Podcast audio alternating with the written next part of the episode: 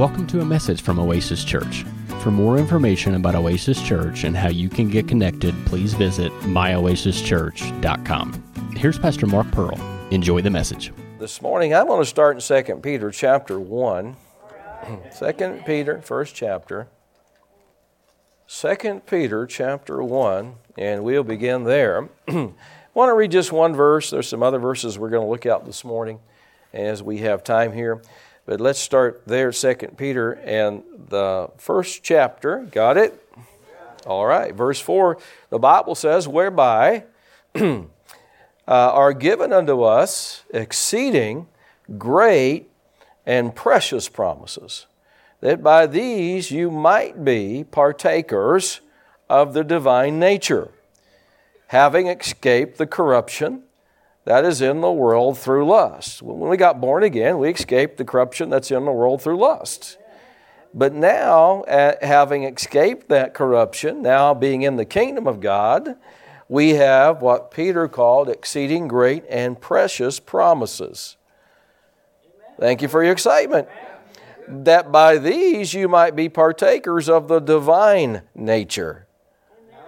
Now that's some good stuff right there. Hallelujah. You know, I don't think you can get any better than partake of the divine nature. That's as good as it gets. And so, and one of the things that Paul said, he said all the promises of God are yes and amen. Hallelujah. So they're all, God's not holding back on anything. Now, think about this. I don't know. I never count them, so I don't know. I'm just taking what I read.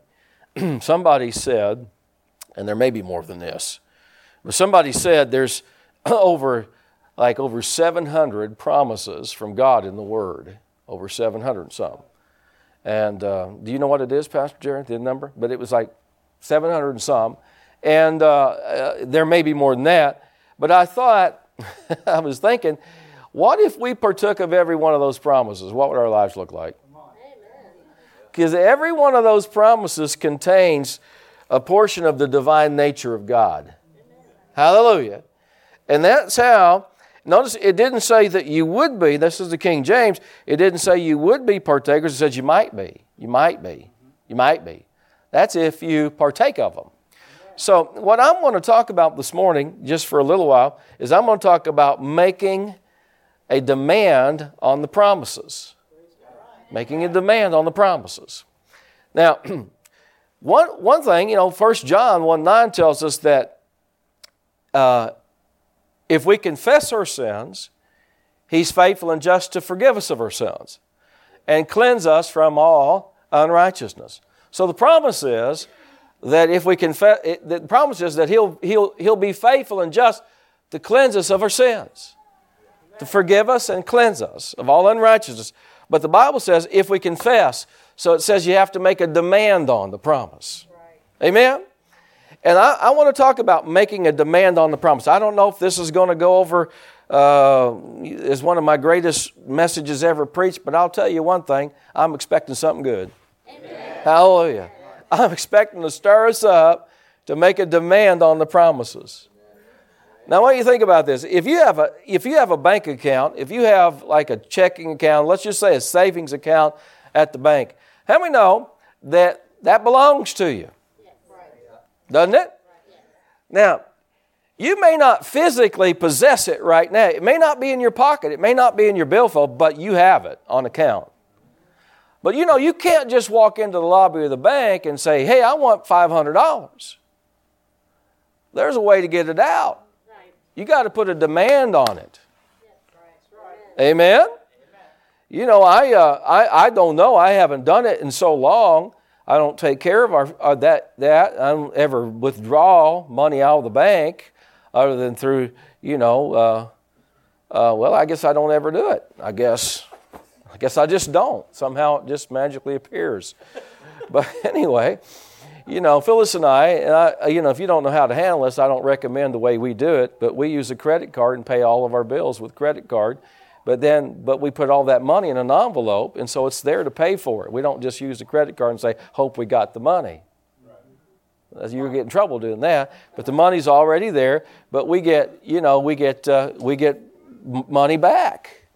And, you know, and I don't know, sometimes it's quite a bit. I mean, sometimes it's $100 or she knows, whatever, and all. And you know what I'm saying? So we just do it that way, and we keep track of it. And also, I don't ever really go to a bank and ever go in there and, like, get money out of savings or money out of checking. Now, I used to, years ago, before we had all the stuff that we have today, you paid with cash. You know, today you try to pay with cash, and they look at you dumb, like, what am I supposed to do with this? This actually spends person.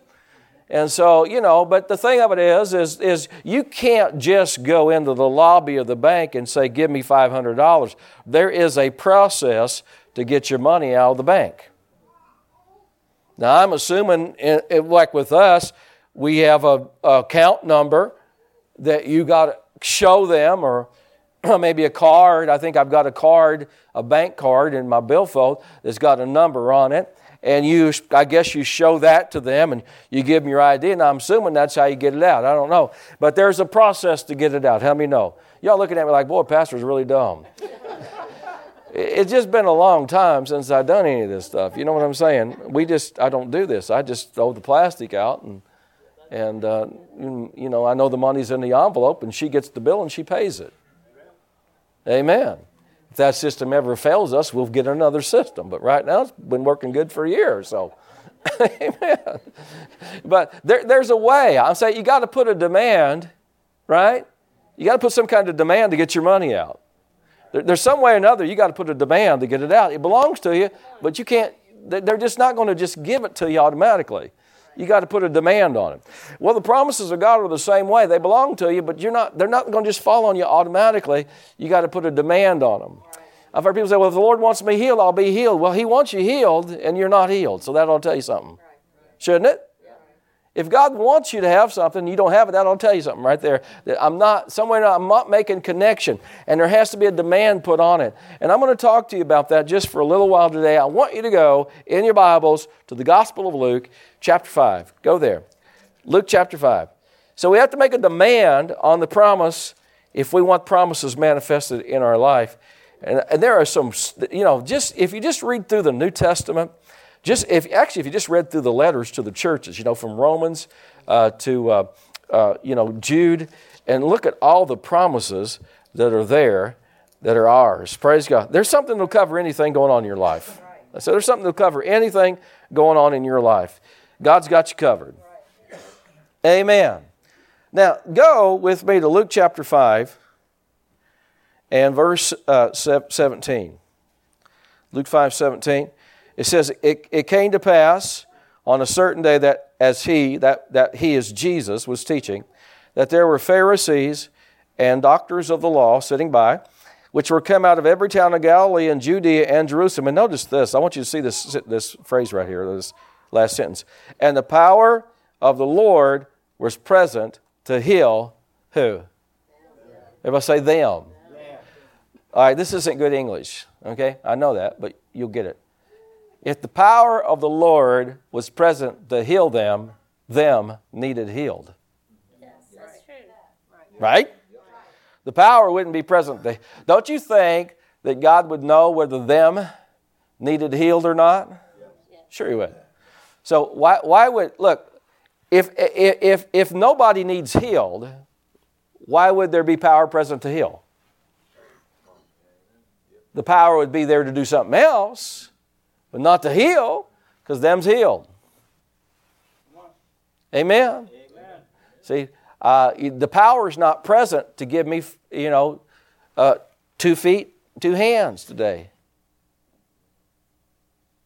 I already got them. The power is only present for what you need, see. That's what the power was present. The power is present to give you what you need. Right? See, you know, the power is present to save people if people need saved. The power is present to heal people if people need healed. I'm making a point out of this because I want you to see them needed to be healed, but them didn't get healed. Only one person got healed because only one person put a demand on the power. Only one. Look at this. Verse 18, it says, And behold, men brought in a bed a man which was taken with a palsy, and they sought means to bring him in and to lay him before him. So this, the King James uses the word palsy. It means he was paralyzed. And when they could not find by what way they might bring him in because of the multitude, they went upon the housetop and let him down through the tiling with his couch or his bed into the midst before Jesus. Now, no, folks, that's radical. I said, that's radical. They tore the roof off the church. You know, it wasn't a church per se, but we're just using that, you know. Jesus was in somebody's house preaching, right? And they can't get in because there's too many people. So they try. It says they couldn't find a way to get him in. So they're looking, trying to get him in. Oh, we can't get him in through the back door. We can't get him in through the window. We can't get him in through the front door. So they took him up on top of the roof and tore the roofing off the roof and let the guy down. I call that putting a demand on the promise. See, sometimes we're too easily talked out of it. Are you with me? If things aren't easy, we get talked out of it. And I'll tell you, sometimes things aren't easy. Some things aren't quick. Sometimes you got to just stick with it and not. I like to say this about faith. Faith won't take no as the answer when God has said yes. When God has said yes, faith will not accept no. That's not the answer. That's not the answer. The devil will try to tell you no. People will try to tell you no. Preachers will try to tell you no. Other Christians will try to tell you no. But if God has said yes, it's yes and amen. And all the promises of God are yes and amen. And so, you know, healing was a promise in the Old Testament. Right? I mean, God said, if you walk in my ways, you keep my statutes, I will put none of these diseases upon you which come upon the Egyptians, for I am the Lord that heals you. I'm the Lord, your doctor, your physician. So that was a promise in the Old Testament, let alone the New Testament. It was a promise in the Old Testament. And it says they couldn't find any way to get the guy in, so they just tore the roof off. And I want you to notice Jesus' response. And when he saw that, he said, haven't you guys been to membership class? What are you doing? This is somebody's house. What did he say? It says, when he saw their faith. You know, faith can be seen. I said, faith can be seen. He said unto him, man, your sins are forgiven you. Okay? Now, verse 21.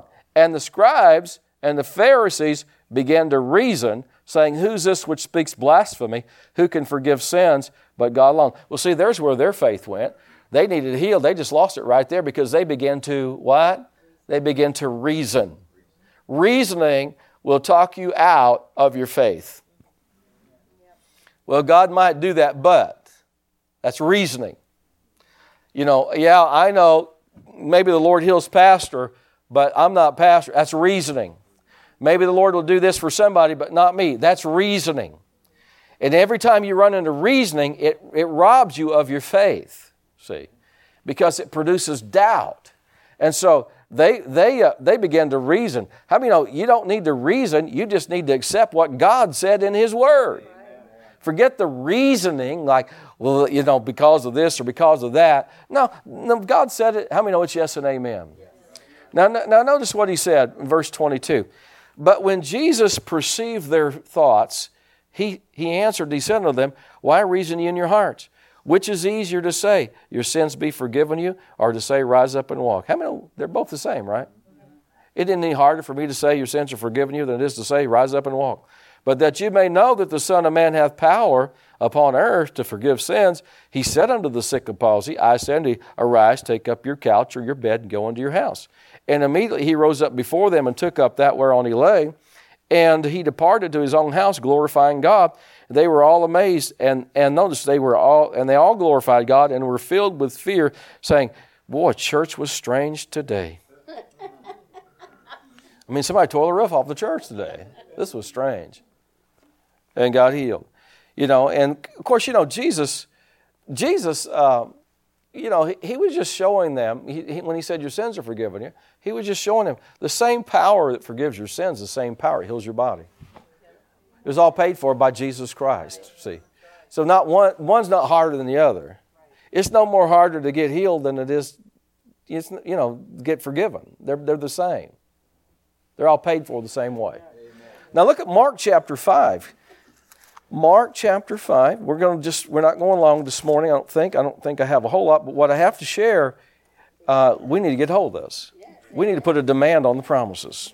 Amen. Amen. Put a demand on them. Don't just, I hope you hear what I'm saying. You don't leave this in God's hands because it's not His turn. It's not His turn. It's our turn. If it were His turn, then we'd be waiting on Him.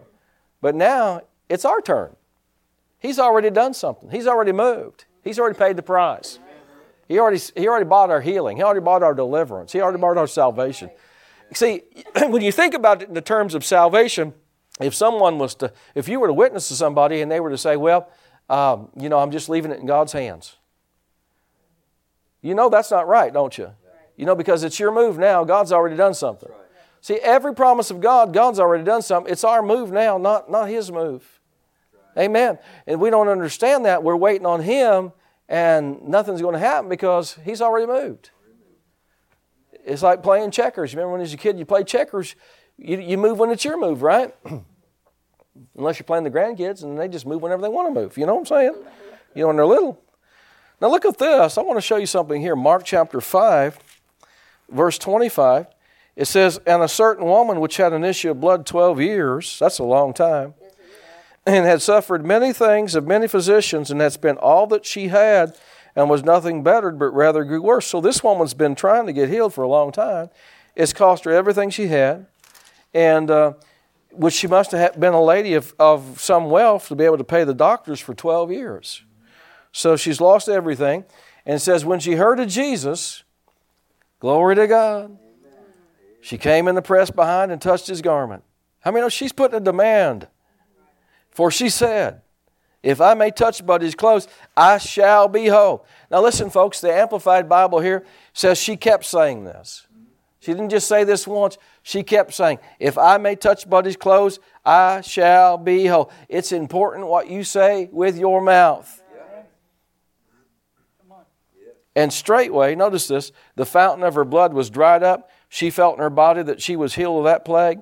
And Jesus, immediately knowing in Himself that power had gone out of Him, turned Him about in the press and said, who touched my clothes? And the disciples said unto Him, you see the multitude thronging you, and you say, who touched me? Well, this is really important. How many know He's in such a crowd, a lot of people are bumping into Him. A lot of people are touching Him. That's why the disciples said to Him, you're asking who touched you?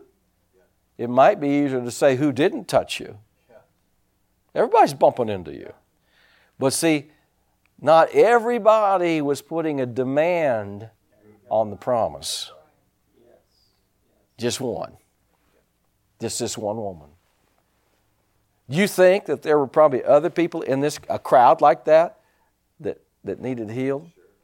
You can't get 10 people together and somebody not need healing. Right? If He has a crowd so big that, you know, they call it a throng, it's a big crowd. There's a lot of people there that need healed. But only one gets healed. Because only one made a demand.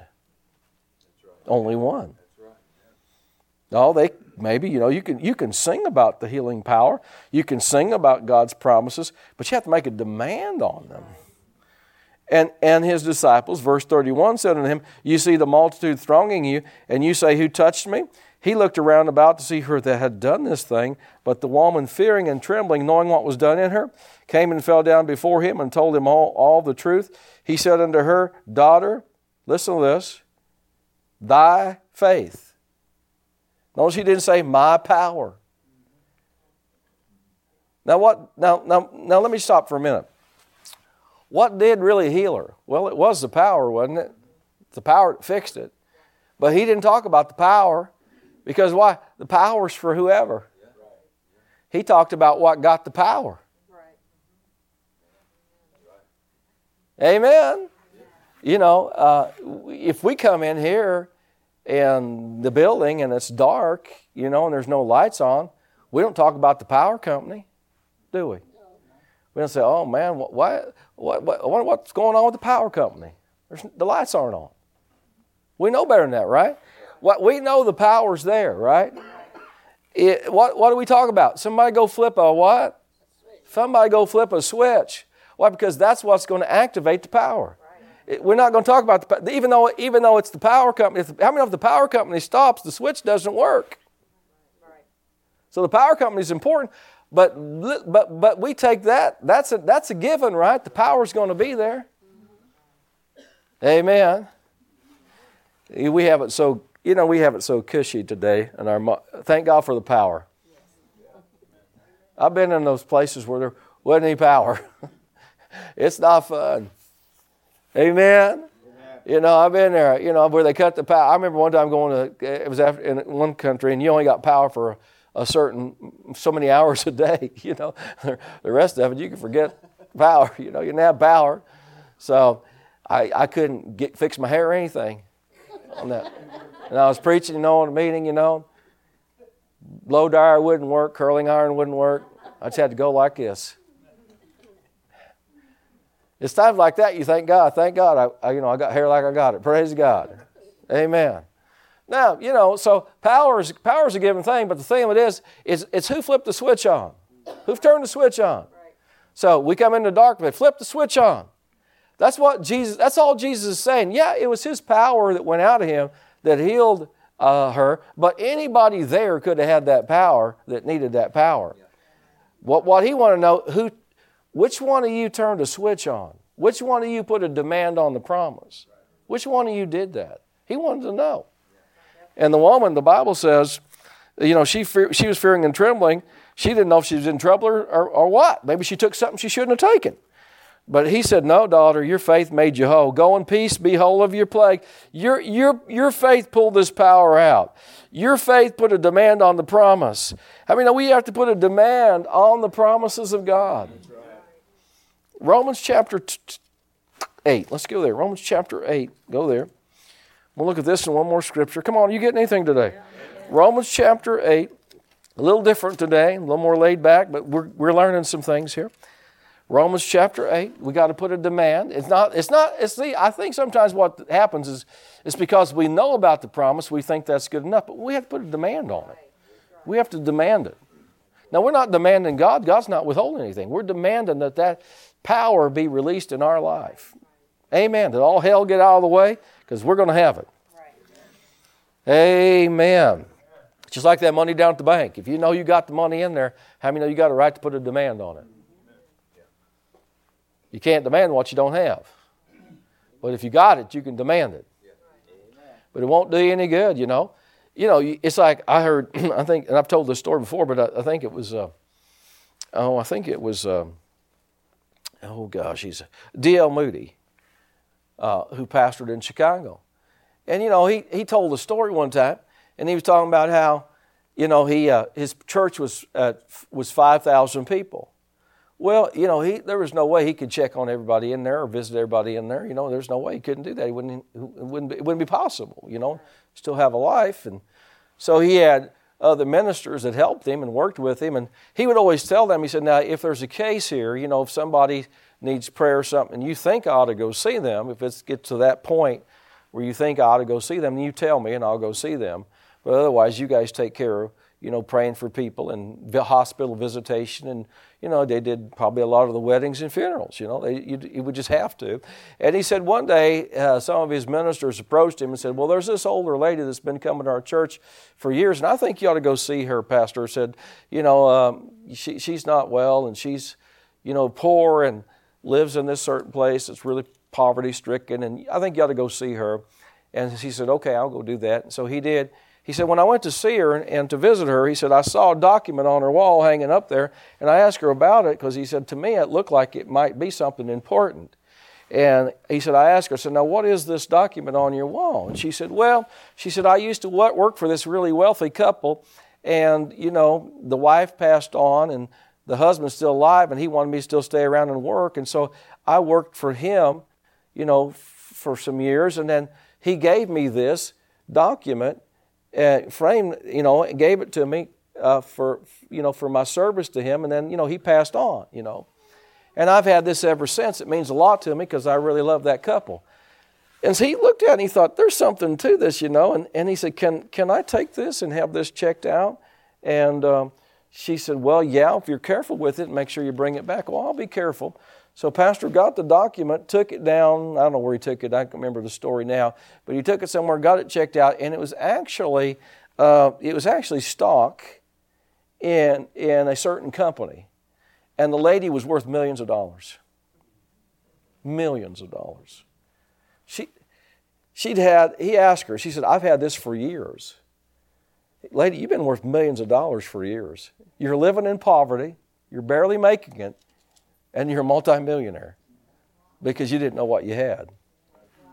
She said, no. And so, you know, the rest of her life was spent living a lot better than what she had been living. But what was the problem? Well, she wasn't putting a demand on anything. She had something. She just didn't know it. And if you don't know it, you can't put a demand on it. But how many know most of us can't plead ignorance, right? Right. That's right.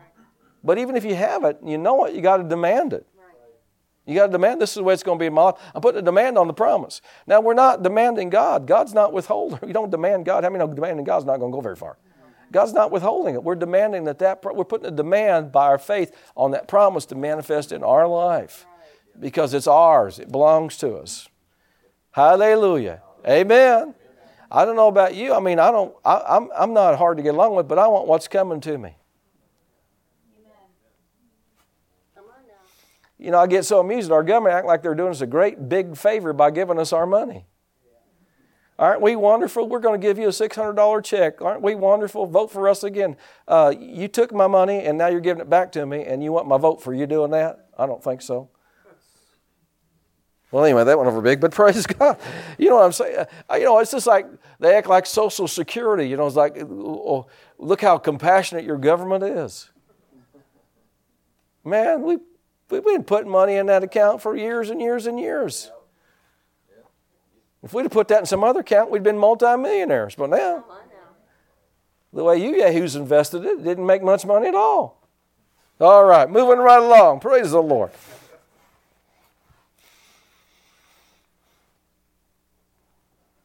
I got another question. I brought this up with Phyllis more than once. Why do our police get paid less than our politicians? When they do far more for us than our politicians do. Just a question. Now, some politicians do a lot for us, but the majority don't. And some police don't do much for us, but the majority do a good job. Right? All right. Praise God. You know, I think about some of these politicians, man, they want to just, you know, some of the stupid things they do, and we pay them good more than our police. I don't understand it. But anyway, thank God. Thank God for good ones. Amen. Thank God for good police. Amen. Thank God for good painters. They're hard to find. Amen. Amen. Thank God for good preachers. Amen. You know, they used to say, don't lend money to the 3 Ps. Anybody know what they are? Policemen, politicians, and painters. I don't know why they said that, but anyway. Well. Hallelujah. Just thought you want to know that, all right? Praise God. I'm a preacher, so no offense to politicians and painters. Amen. Now, all right, now.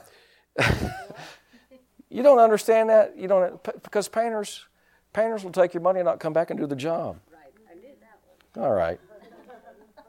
Preachers are dishonest. You didn't say preachers. No. What did I say? Oh, there's 4 Ps. I'm sorry. Preachers, politicians, painters. What was the other one I said? Police. There we go. All right. The 4 Ps. Let's just move on. Romans 8, you find it?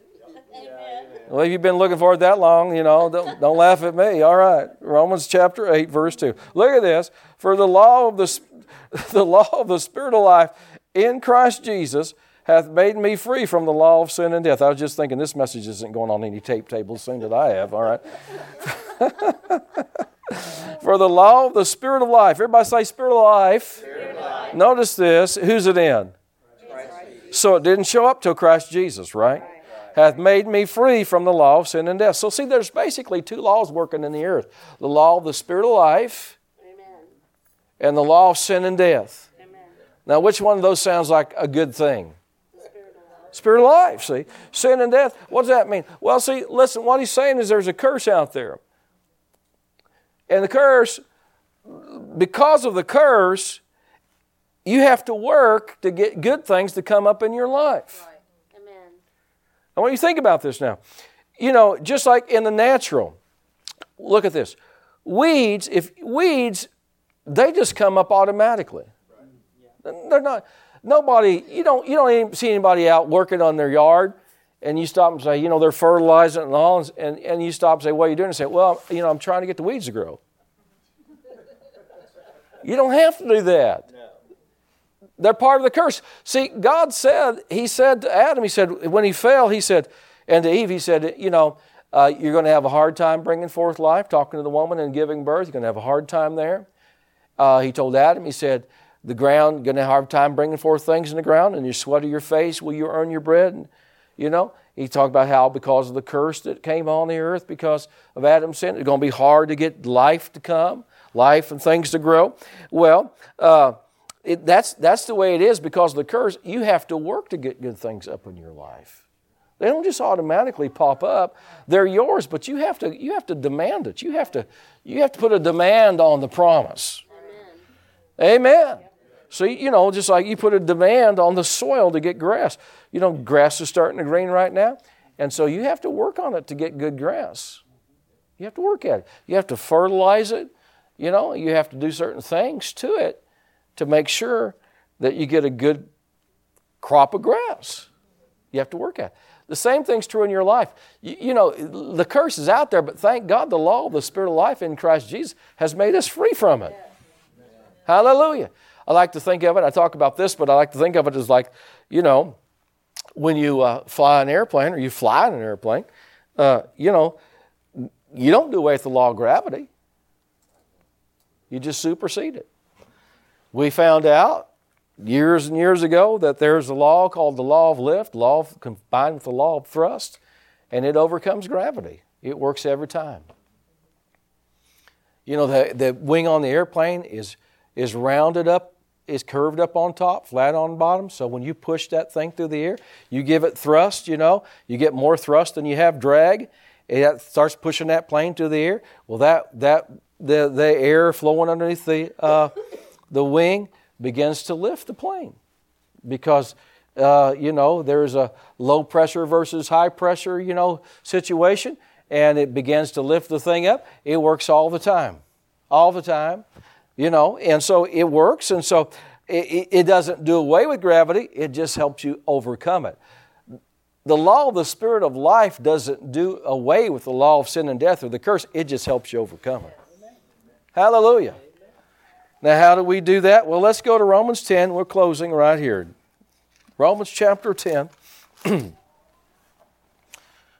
Romans the 10th chapter.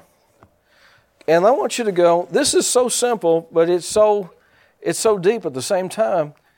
And let's go to Romans chapter 10 and verse 6. The Bible says, excuse me, but the righteousness which is of faith speaks on this wise, say not in your heart, who will ascend into heaven, that is to bring Christ down from above. See, this is the way righteousness by faith, it doesn't talk this way.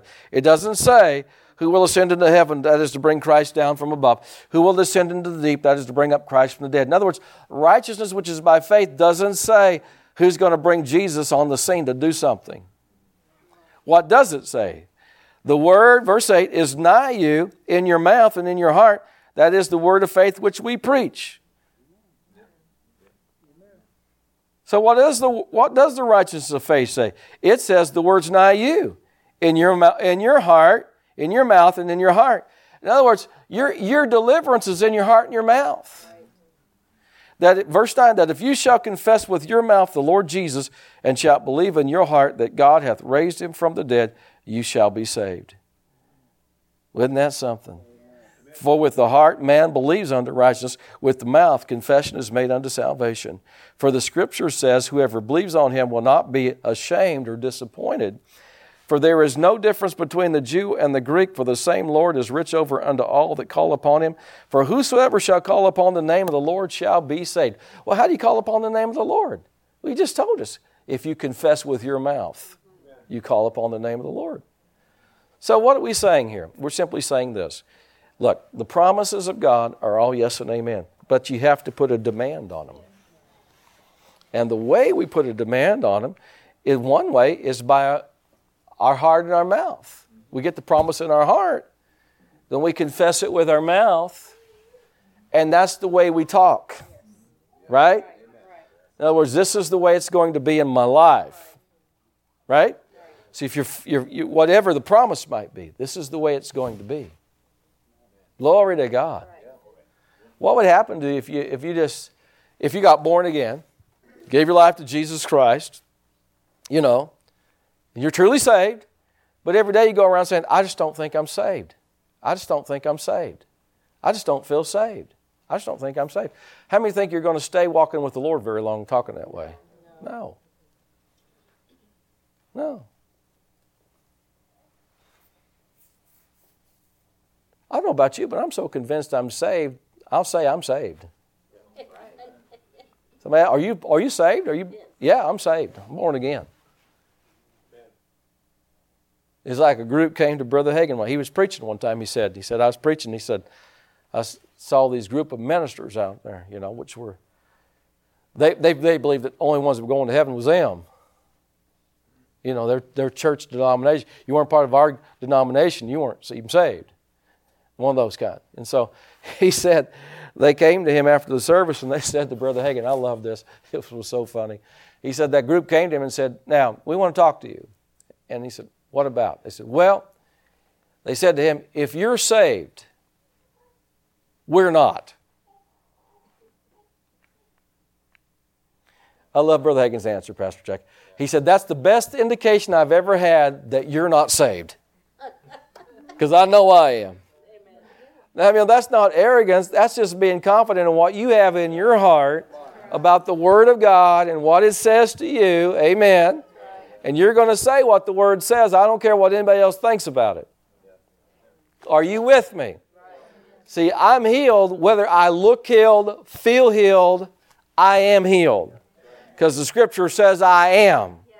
Now, I'm going to put a demand on that. Now, maybe in the natural, my body needs some help, but the truth is I'm healed.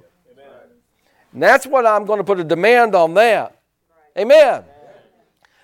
Amen. I already have it because the Bible says I have it. Does that mean I never feel symptoms of sickness? No, that's not what we're talking about. We're talking about what belongs to us. Right. Amen. What I may be experiencing right now, it may not match what belongs to me, but that's just temporary. Amen. That's subject to change. Amen. And it is going to change because I'm going to stay with God's Word. Yeah. I'm going to make a demand on the promise. I got something. Yeah. I mean, think about it. People always thought, Jesus was broke and didn't have any money and all, because that one scripture where this guy said, I'm going to follow you. And Jesus said, foxes have holes, birds have nests, but the Son of Man doesn't have anywhere to lay his head. Everybody's, look, Jesus was so poor, he didn't even have a place to sleep. Well, did you know, at that time he was traveling in ministry, and he didn't have any particular home or dwelling place to go to. He wasn't talking about he didn't have any money, he didn't have any home. Actually, history proves he had a home in Capernaum. He had only his own home. And also, he had a treasurer. Broke people don't need treasurers. Right? So, people take that and they say, oh, look at that, poor Jesus, he didn't have anything and all that. No, he had some things. See, when you have something, you can put a demand on it. When you know you have it. God wants us to put a demand on His promises. If you don't know what they are, look in His Word. Look in and start with the New Testament. Just begin reading. In every place it says, you know, in Christ, you can just say, that's what I am, that's what I have. And I'll tell you, there's some scriptures just kind of cover everything. The Bible says we're joint heirs with Him. That pretty much covers everything. Everything He has, we have. Hallelujah. Amen. Praise God. There's some of those scriptures that are just so powerful, they just cover everything. You know, like, this is the victory that overcomes the world, even our faith. Praise God, I'm a world overcomer. Amen. Praise the Lord. My God shall supply all your need according to His riches and glory. Man, that's a wide scripture. That covers it all, doesn't it? Hallelujah. Himself took my infirmities and bore my sicknesses. Matthew 8:17. Guess what? I'm healed then. You say, Pastor, do you have anything physically bothering you today? Yeah, but I'm healed. I don't understand that. No, I'm not denying that I might have an issue. I'm just saying that it's already in the bank. I just got to go get it out. Oh, yeah. I've been, you know, I try to avoid this, but I've had times where I've been in situations where, you know, I didn't have any money on me right now. You ask me, you got any money? No, I don't have any on me. None, zero. But I still had money because it's in the bank. Amen. I just got to go put a demand on it. Right? See, I don't know how much I got in my billfold right now. I'm not sure. But, you know, under 1,000. I like to keep her topped off a little better than that. But, you know, it's under that. So anyway, if you came to me and said, well, Pastor, I need, you know, I got a really bad need. I need $2,000. Well, I couldn't give it to you right now. I didn't say I didn't have it. I got it. I just can't give it to you right now. I may not be in possession of it, but it's still mine. Are you listening to that? I may not be in possession of the promise, but it's still mine. It's in the bank. I just got to go put a demand on it. Now, if you give me some time, if you need a couple thousand, I'm not going to do this, by the way. I'm just, it's a story. Everybody says story. But if you say, Pastor, I need a couple $1,000, and I'm so inclined to help you, I could do it. I can't do it right now. And I'm going to lunch first. Unless it's a severe emergency.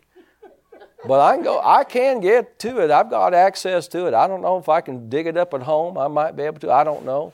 I think I probably could dig it up at home. If I can go to the bank and get it. Amen. Are you following my example? See, we may not. There may be some things we don't possess right now, but you know what I'm saying. What I mean by possess. Let me say that different. We may not be in possession of it, but it's ours. All we got to do is make a demand. Amen. Thank God for His Word today. Hallelujah. Everybody say, I'm making a demand on the promise. Hallelujah. Amen. That concludes today's message. For more information about Oasis Church, please visit myoasischurch.com. Thanks for listening.